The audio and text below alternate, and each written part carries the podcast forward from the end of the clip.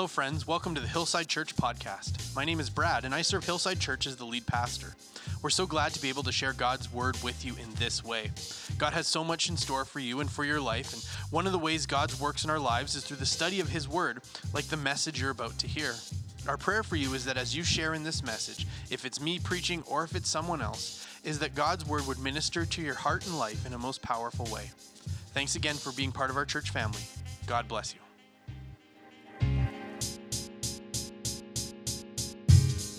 All right. Well, hey, great to be with you, Hillside Church.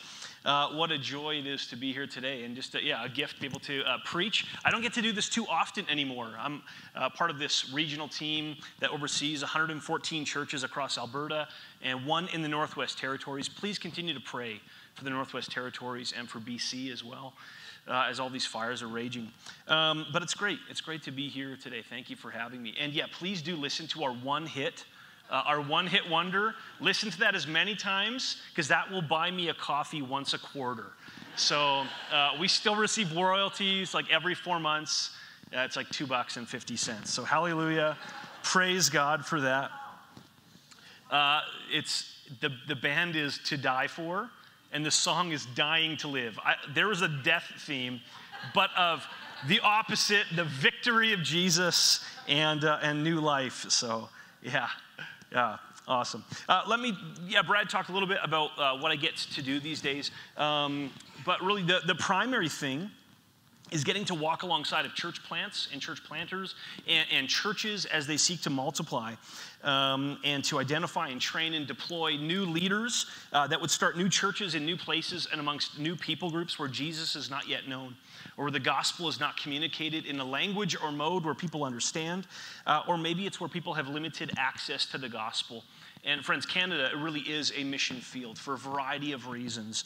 Um, and really, this is the heartbeat of this church really uh, heartbeat of foursquare uh, gospel church of canada right to participate in the missionary expanse of the, the ever growing uh, network of healthy churches served by pastors who lead by example, like Brad, and filled with uh, believers like you.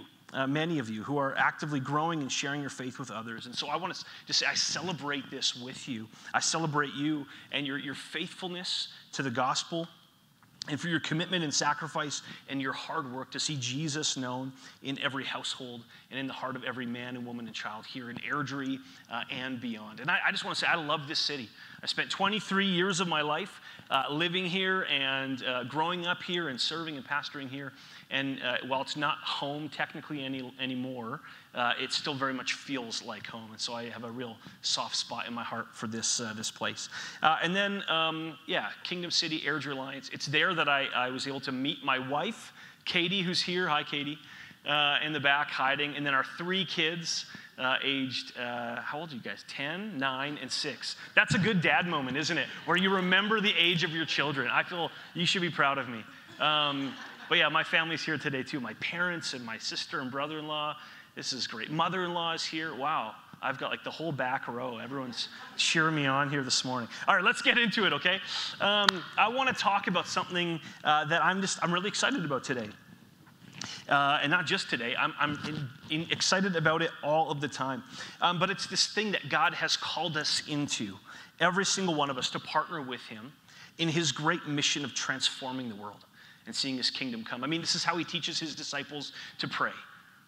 Your kingdom come, your will be done on earth as it is in heaven. And I, I want to talk about uh, this thing um, called the, the, the, the, movement of the church and this, this movement that God has invited each of us to play a role in and to participate in.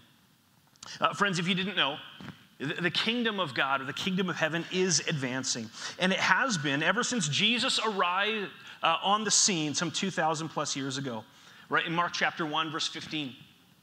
Jesus says this the time has come, the kingdom of God has come near.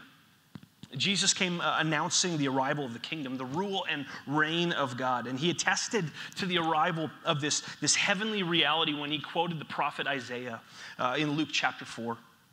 Actually, this is just part of my, my reading this morning these words from Isaiah chapter 61. He, he, says, The Spirit of the Lord is upon me to do what? To proclaim good news to the poor, to bind up the brokenhearted, to uh, proclaim freedom from captives uh, for captives, to release from the darkness those who are imprisoned. And then Isaiah goes on a little bit later and he says, uh, to, to rebuild ancient ruins, to restore places long devastated, renew ruined cities. This was an integral part uh, of Jesus' ministry, his messianic call. This is the reason that he gave his very life, as Brad has reminded us today, to bring redemption and restoration of all things back to the way God intended at the beginning of creation. Uh, Matthew 19, 28, Jesus says this, and I'm paraphrasing a bit here, but he, he's in the business, friends, of renewing and restoring all things. He's in the business of changing and transforming the world, a world that is now marred and corrupted by sin, uh, a world where things are just not the way that they were meant to be. Jesus came announcing and, and demonstrating the superior reality of the kingdom of heaven. And it's a kingdom that's both already and not yet. It's both here and it is coming in all of its fullness and beauty, and it will be here completely that day when Jesus, our soon coming King, arrives. And this is good news, friends. And yet, it, also it gets better for us. Because between Jesus' first coming and his second coming, he has invited each of us to join him in his mission of transforming the world. Matthew 28, Jesus has these famous words Go and make disciples of all nations baptizing them in the name of the Father and the Son and the Holy Spirit, uh, teaching them to obey everything that I've commanded, and surely I'm with you always to the end uh, of the age. This was Jesus' commission to his disciples.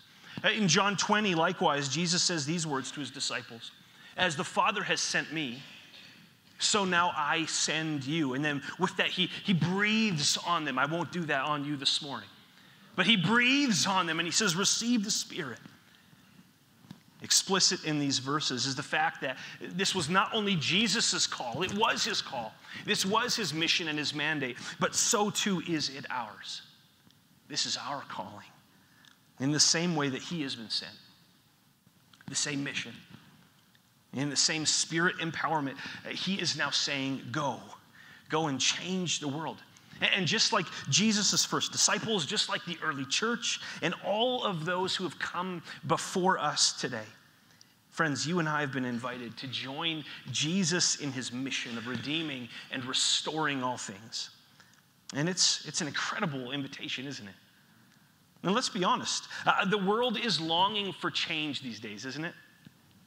When you think of the times that we're living in, the times that we've just come out of, you know, a global pandemic, I'm, I'm reminded of those words of the Apostle Paul in Romans 8, uh, where he says, Since the fall of, of humanity, way back in Genesis 3, how all of creation has been groaning, he says, groaning as in the, the pains of childbirth, and right up to this very present moment.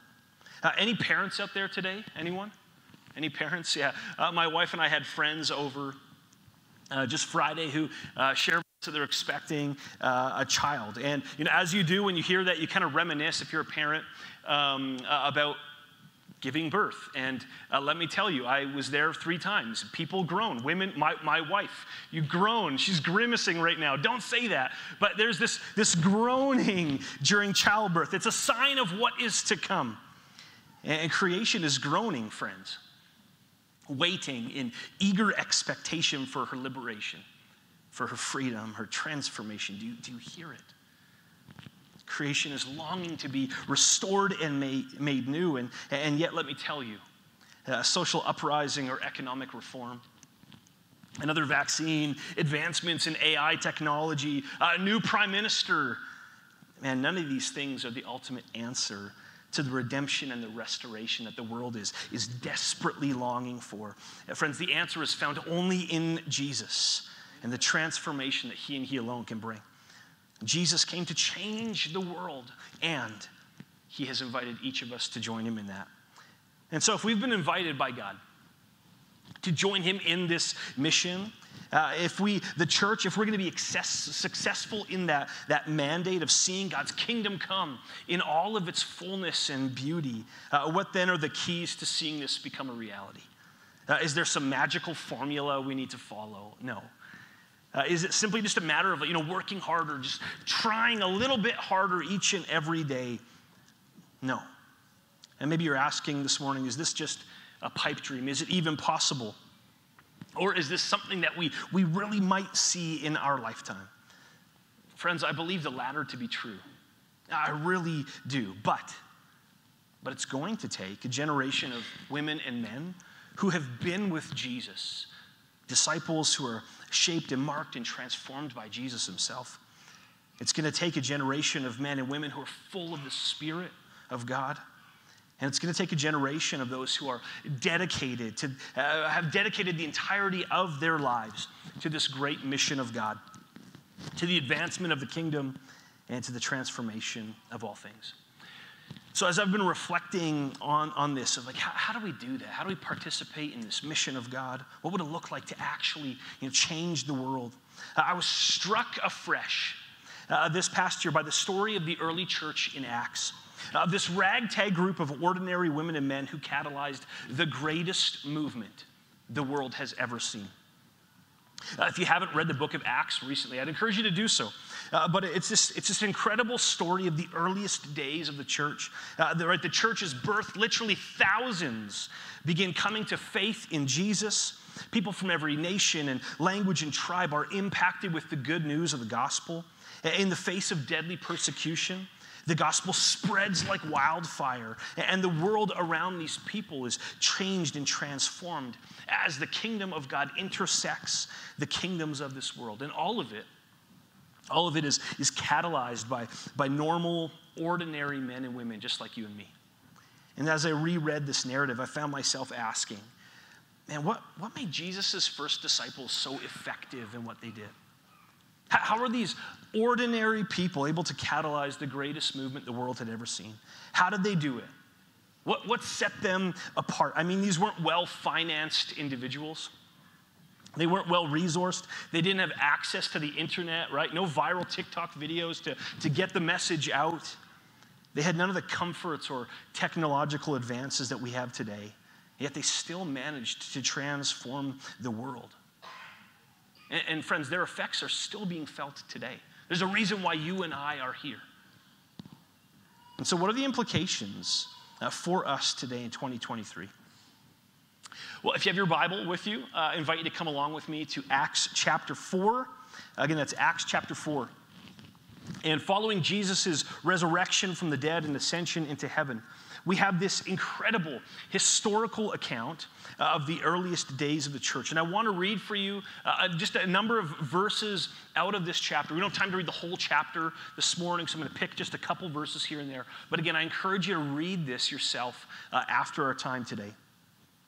But Acts chapter 4, picking up at verse 13, uh, I'm going to read one verse here. And just for context, again, post resurrection, post Pentecost, uh, and Peter and John, two of the disciples, have been arrested and are on trial for healing a man who couldn't walk. And so listen to the word of the Lord.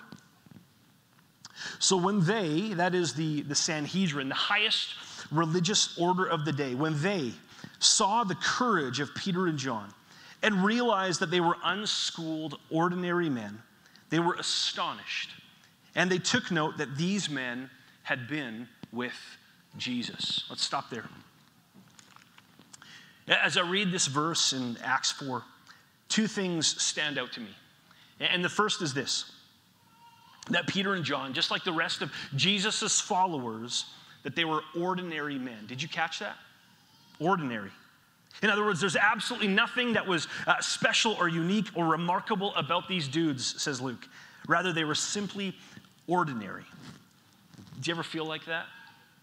Ordinary? normal, unremarkable? I know I do. Uh, just for fun, I did um, a quick word study on the word here that Luke uses to describe Jesus' disciples. Uh, and uh, back in the, in the original Greek, the Koine Greek, uh, the word that Luke uses to describe these guys is idiotes. Did you know that? Idiotes. What, what English word comes from that, do you think? Idiotes. It's idiots right? Now, I don't know about you, but I think that's a little harsh. Like, that's, that, that hurts me a little bit. But this is literally what Luke says. And this is the, friends, the, the inspired, inerrant, infallible word of God. And here it is Peter and John, two of Jesus' most notable disciples. Luke says they're just a bunch of idiots. So, what does that have to do with us today, right? uh, I want us just to think for a moment. Again, what was it that set these guys apart?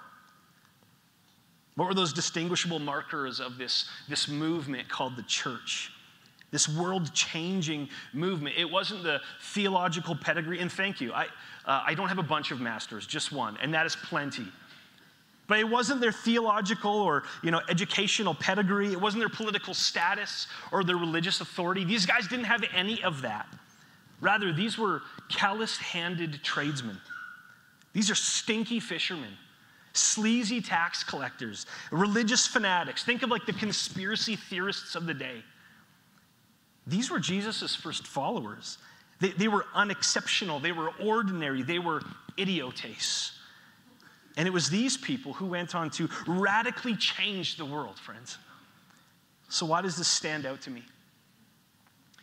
You see, the invitation that was extended to these people, ordinary people like Pete and John, it's the same invitation that has been extended to us as well.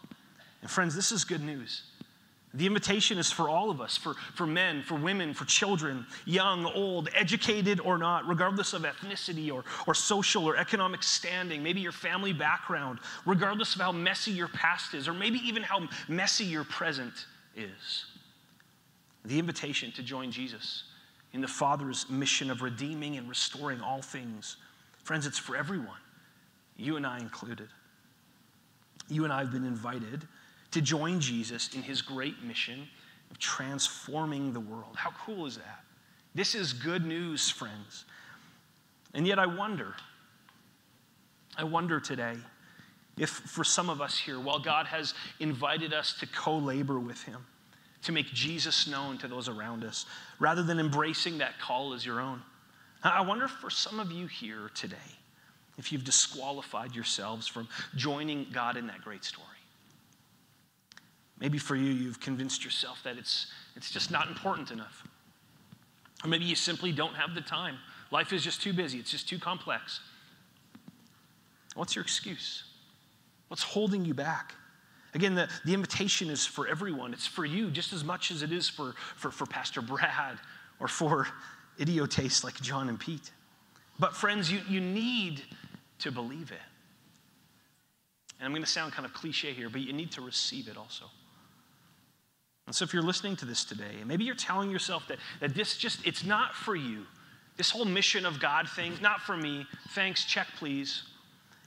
Or maybe, maybe you're hearing a voice today in your head or in your heart that says, man, you're just not good enough. You're not smart enough. You're not, you're not pretty enough. You're not skinny enough. You're not, whatever it is, enough to be part of this. I'm telling you right now, friends, that is simply not true. That is not true. And I pray that in the name and in the authority of the Lord Jesus Christ, that that statement, that mantra, that, that voice in your head that's speaking to disqualify you from participating in the mission of God here and now today, that that voice will be silenced, that that voice will be bound and disarmed and torn down. And in its place, that you would hear and believe and receive today the voice of the Father who says, I love you, I've chosen you, you are called, you are valuable, and you are needed. And you and you alone play an integral role in God's kingdom advance, even here, even now, today. Friends, God wants to use you to transform the world around you. You're a world changer. You have something to bring to the party that nobody else does. It's like that potluck, right? Bring what only you can bring. And he wants to use you to help accomplish this great mission. So, would you believe it and would you receive it, just like Peter and John did? Everyday disciples, idiotes, called to participate in God's kingdom advancement on the earth. I said earlier that of that verse that we read, two things stood out to me, and the second is this. Uh, well, each of us has been invited by God to, to join him in his mission. If we're going to successfully join Jesus in seeing the gospel proclaimed and the kingdom come and the, the world transformed for his glory, we have got to be men and women who've been with Jesus. Listen once again while I read this text for us Acts 4, verse 13. when they saw the courage of Peter and John and realized that they were unschooled, ordinary men, they were astonished and they took note that these men had been with Jesus. Friends, what was it that, that caused these two idiotes to stand out to the religious leaders that day? Certainly, it was their courage, right? We see that in the text. They saw how courageous these men were. But, but more than this, friends, it was the fact that these two ordinary dudes had been with Jesus. They'd been with Jesus, and the world took notice. As we think about this great invitation to each of us, when we ask the question God, like, what's, what's needed? How, how can we see this happen in our day? in this city, just like in Acts 4, friends, it's going to take a generation of women and men who know that they've been called and who have been with Jesus. Are you known as someone who's been with Jesus? When people interact with you, uh, when, they, when they see you, when they hear you speak, when they spend time with you, do they immediately think, like, man, there's something different and unique about that individual? They've been with Jesus. If I can be so bold as to say, um, discipleship is like the buzzword these days. We're, we're, talking about it, and I think we need to. And, and yet, at the same time, it seems like when we talk about discipleship or our definition of what is a disciple, what is disciple making, it's confusing, and sometimes it's even scary or intimidating for people. I mean, what, is it, what does it really mean to be a disciple? What does that look like? And can I just say this?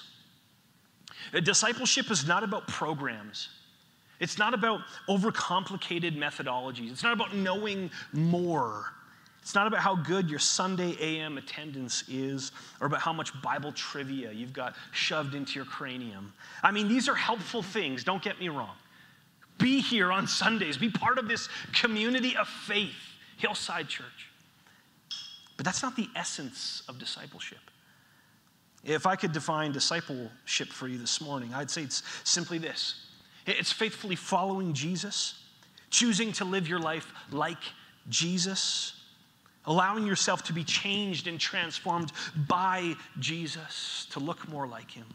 And then it's helping others to do the same. And all of it, what does it stem from? It stems from being with Jesus. See, that's discipleship, friends. It's, it's experiential, it's relational, it's real and tangible. It's a life altering encounter with Jesus Christ that leaves you radically changed and hungry for more of Him, and hungry that others might know Him too. And so, how did these ordinary men and women go on to change the world?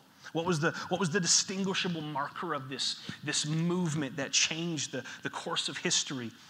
It was that these people had been with Jesus for three years, right? They learned to, to, to, to live like him, walk with him, love like him, think and talk like him. And, and through all of this, they were, they were empowered, they were encouraged to dedicate the entirety of their lives to him and to this same mission.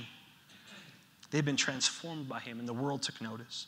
And so, friends, I just want to ask you today, and as I stand here asking you, I ask myself as well is the same true of you? Is the same true of me? Are you known as someone who's been with Jesus? Are you known as someone whose, whose character and identity and conduct is continually being, being shaped and transformed more and more into Christ likeness? Are you learning, just like Jesus' disciples did, to walk like him, live like him, love like him? Are you being transformed by him? Well, the invitation to, to, to go change the world, well, that's for everybody if we're actually going to see this take place, just like the early church did in those early days, if we're going to experience that here in Airdrie, here in this part of our world, if we're going to have the same effect as Jesus' disciples, we have to be people who have been with him. Uh, similarly, we need to be people who are full of the Holy Spirit and power. This is the second distinguishable marker of the early church. Uh, following Acts chapter 4, verse 13, uh, that scene where Peter and John are on trial before the Sanhedrin. Upon their release, uh, they head back to the rest of the disciples and, and they, they end up holding this spontaneous prayer vigil. I want to read for us another few verses from uh, Acts chapter 4, starting at verse 29. Uh, listen to these words that describe what took place at that prayer meeting. Now, Lord, they prayed, consider their threats. The, the, threats of the, the religious leaders, the threats of the political establishment, the, the threats of the hostile culture around them opposed to the values of the Christian faith. God, consider their threats and enable your servants to speak your word with great boldness. Stretch out your hand to heal and perform signs and wonders through the name of your holy servant Jesus. And then check out this. After they prayed, the place where they were meeting was shaken, and they were all filled with the Holy Spirit, and they spoke the word of God boldly. Now, friends, do you want to see with your own eyes the, the, the, fullness of the kingdom of heaven come in all of its glory, intersecting brokenness and sin and demonic oppression and, and bringing about healing and restoration and shalom. And I'm not talking about just as like a one off thing, you know, a, a, here and there, a few people being healed or encountering Jesus, but I'm talking about this becoming normative in our experience and seeing hundreds, if not thousands, if not whole, whole provinces, even whole nations transformed for the glory of God, just like we see here in the book of Acts. I want to see this come to fruition in my day. And if you didn't know, all over the world today, the global church is absolutely exploding. It's exploding, friends. Uh, in North America, it's, it's a different story, and it's a sad story. Think of Europe as well, where the church is in decline, but not globally. Uh, people from every country, ethnicity, and language group, friends, they are coming to faith in Jesus for the first time at an unprecedented rate. We thought the book of Acts was wild and crazy. What's happening now on the earth, particularly the global south, is just insane. It's amazing. Uh, where do you think today the fastest growing church in the world is located?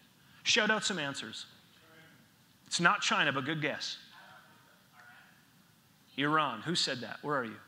Yeah, Iran. Fastest growing church in the world right now.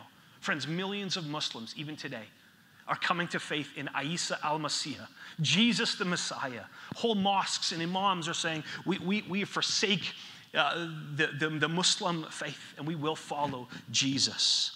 It's incredible.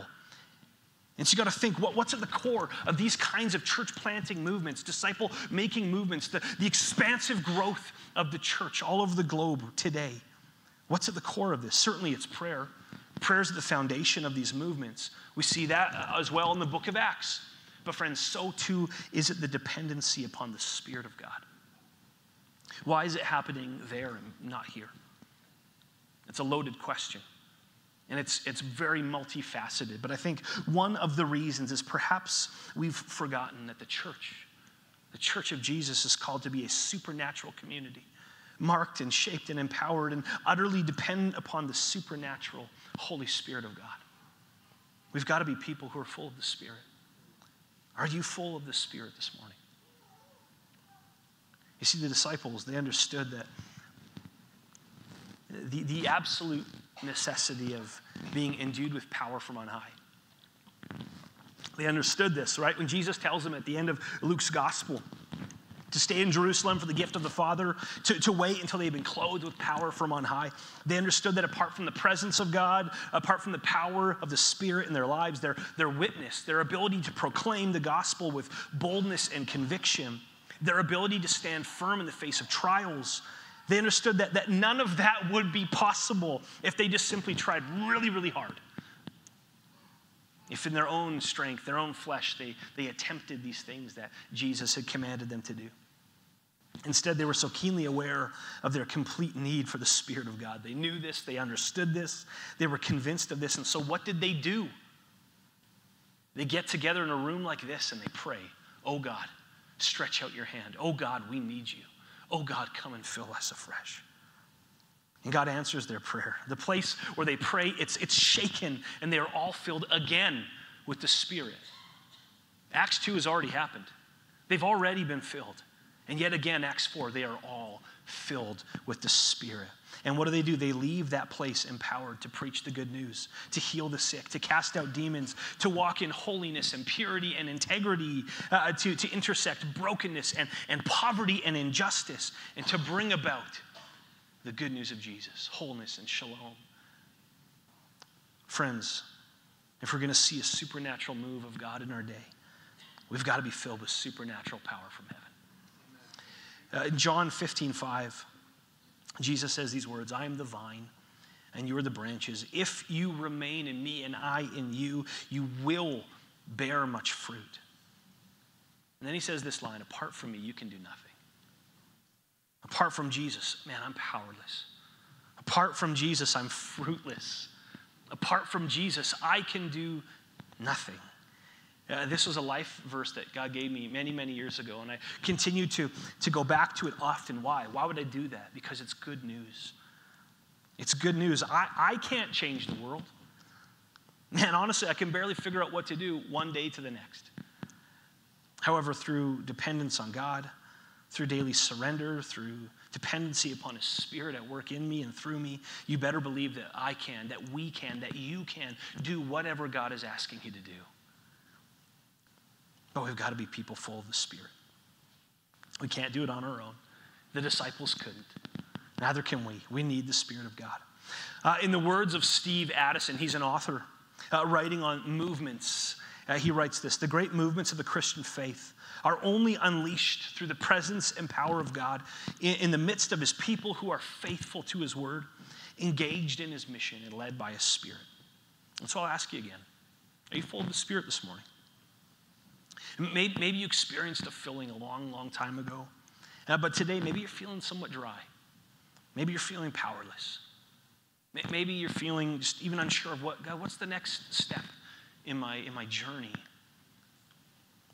Maybe like me, you're just keenly aware that without the presence of God in your life, that you are, you are able to do absolutely nothing. I feel like that most days and you need a fresh filling. If, if this is you, friend, I'd ask you to ask Him. Just ask. Ask for the Spirit of God. Invite Him in. Uh, confess how much you need Him. Ask Him to fill you. Uh, theologian, maybe he's an author, maybe he's not a theologian, but Philip Yancey, he, he writes this great phrase. He says, God goes where He's wanted. I think that's good theology. God goes where He's wanted. Friends, we sang about the good father who, who loves to give good gifts to his kids. He loves to give the Spirit to those who ask. And so ask him, just like the disciples did in Acts 4. Right? Those idiotes, they got this, didn't they? They understood that they just needed to ask. And the place where they pray, it's shaken. Oh God, would you do it again? Would you do it again? Amen? Amen. Third and finally, if we're, if we're truly going to live into this invitation to join Jesus in his mission and to see the, the world around us transformed for the glory of God, what is it going to take? Uh, just like in, in, in Acts 4, it's going to take each and every one of us dedicating the entirety of our lives to the mission of God, to the, to the advancement of his kingdom, and to the transformation of all things.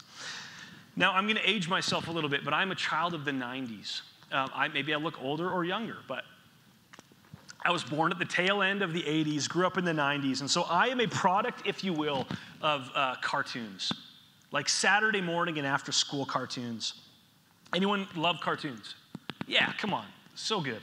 Uh, and I'm talking about like those, those quintessential 1990s cartoons like Rugrats and TaleSpin and Inspector Gadget, Doug, Dexter's Laboratory, The Magic School Bus, uh, The Animaniacs.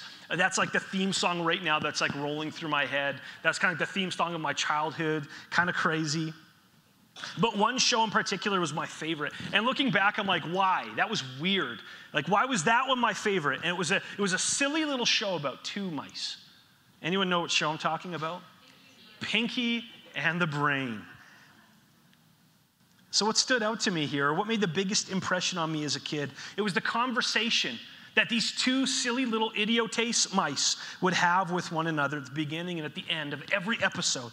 And would go something like this, right? Pinky, he's the tall, goofy, he had a British voice. I'm like, that's kind of rude, but he's the idiotes of the group. And he would always ask, kind of this squeaky, What are we going to do tonight, Brain? To which Brain, the smart brains of the operation, would reply, The same thing we do every night try to take over the world. So, why do I share this with you? As creepy and sadistic as this little mouse was, you know, all bent on world domination and totalitarian ideology, uh, even as a kid, I remember admiring this little mouse, this weird cartoon mouse, and his commitment to the cause of taking over the world. You see, regardless of the outcome or the obstacle that got in his way, and surely, like every single episode, something goes awry. His plan is foiled time and time again. Yet, this little mouse, every episode, man, he is absolutely relentless in his pursuit of changing the world. What are we going to do tonight, Brain? The same thing we do every night.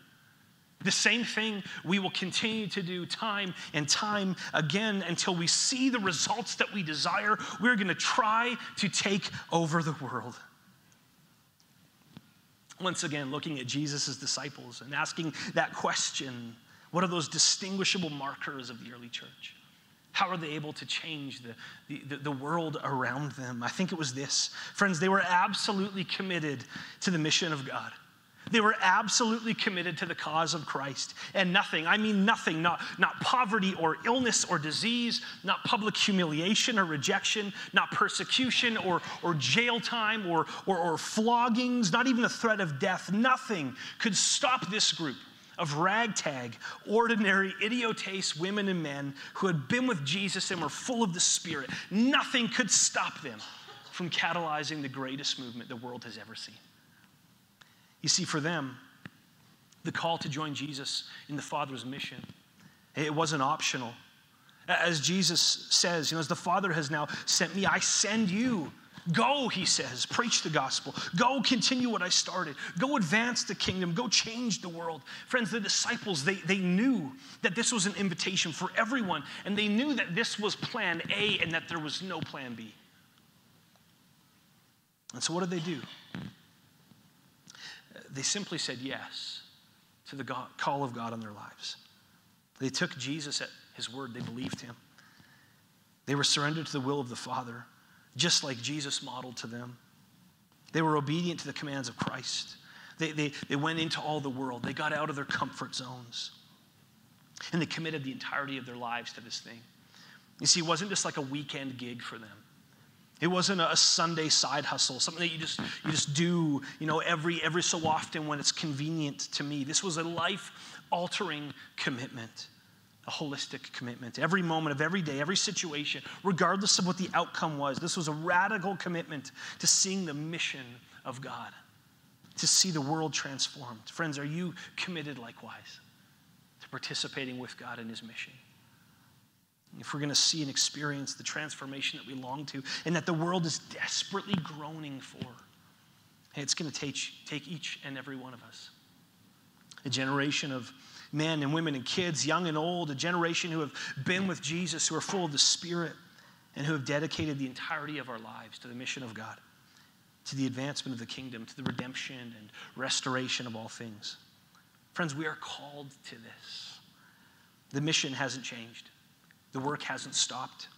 The kingdom is still advancing, and we get to participate. As one of my uh, professors a handful of years ago would say, the water is warm. Jump in. In closing, I, I want to leave you one more quote from author Steve Addison. In writing on movements that change the world, he says this God loves to choose unlikely people, and he works to remake them from the inside out. He inspires innovative insight regarding his mission and how it is to be carried out. Biblical truths and practices are rediscovered. A growing band of ordinary people emerges who have a heartfelt and missionary zeal that knows no bounds. Despite opposition from powerful forces, the gospel spreads into unreached fields. The existing church is renewed and society is transformed. Oh, that this would be true in our day. Amen? In our church in our generation. Amen. And so, friends, I want to ask you today one more question. For this to be true in your life, in the life of this church, in the life of this community, this city, a city that I love, what do you need from Jesus today? What do you need from Jesus? Is it, is it a renewed call, a renewed invitation from Him to join Him in His mission? Is it a renewed sense of identity? Is it, is it to re- recommit your life to God's kingdom purposes? Maybe you need a fresh encounter with Jesus. Maybe you need to be filled with the Spirit. Maybe you need to cast aside everything that hinders and the sin that so easily entangles. What do you need?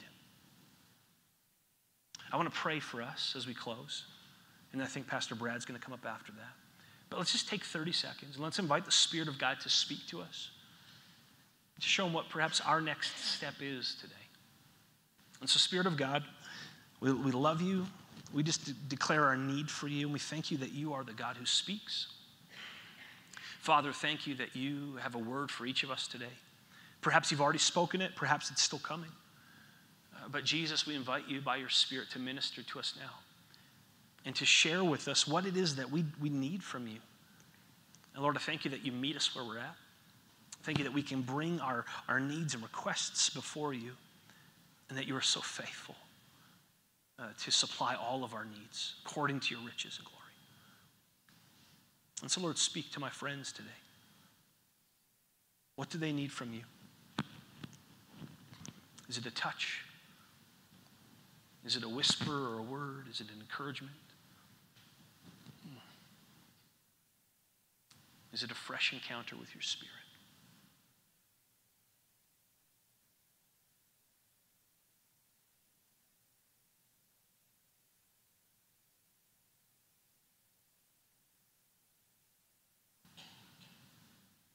Come, Lord Jesus, come.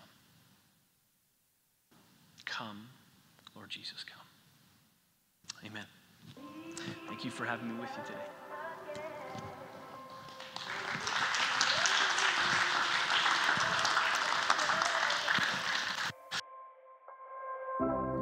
Tired of forcing moments, conjuring up emotions.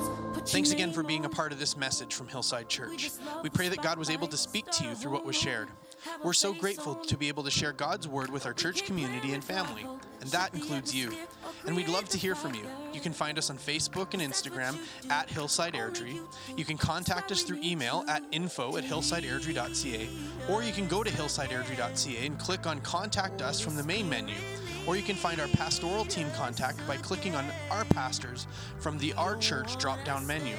Our vision for everyone that shares in Hillside Church is that they would know God, know His hope, know His purpose, and know His power in their lives.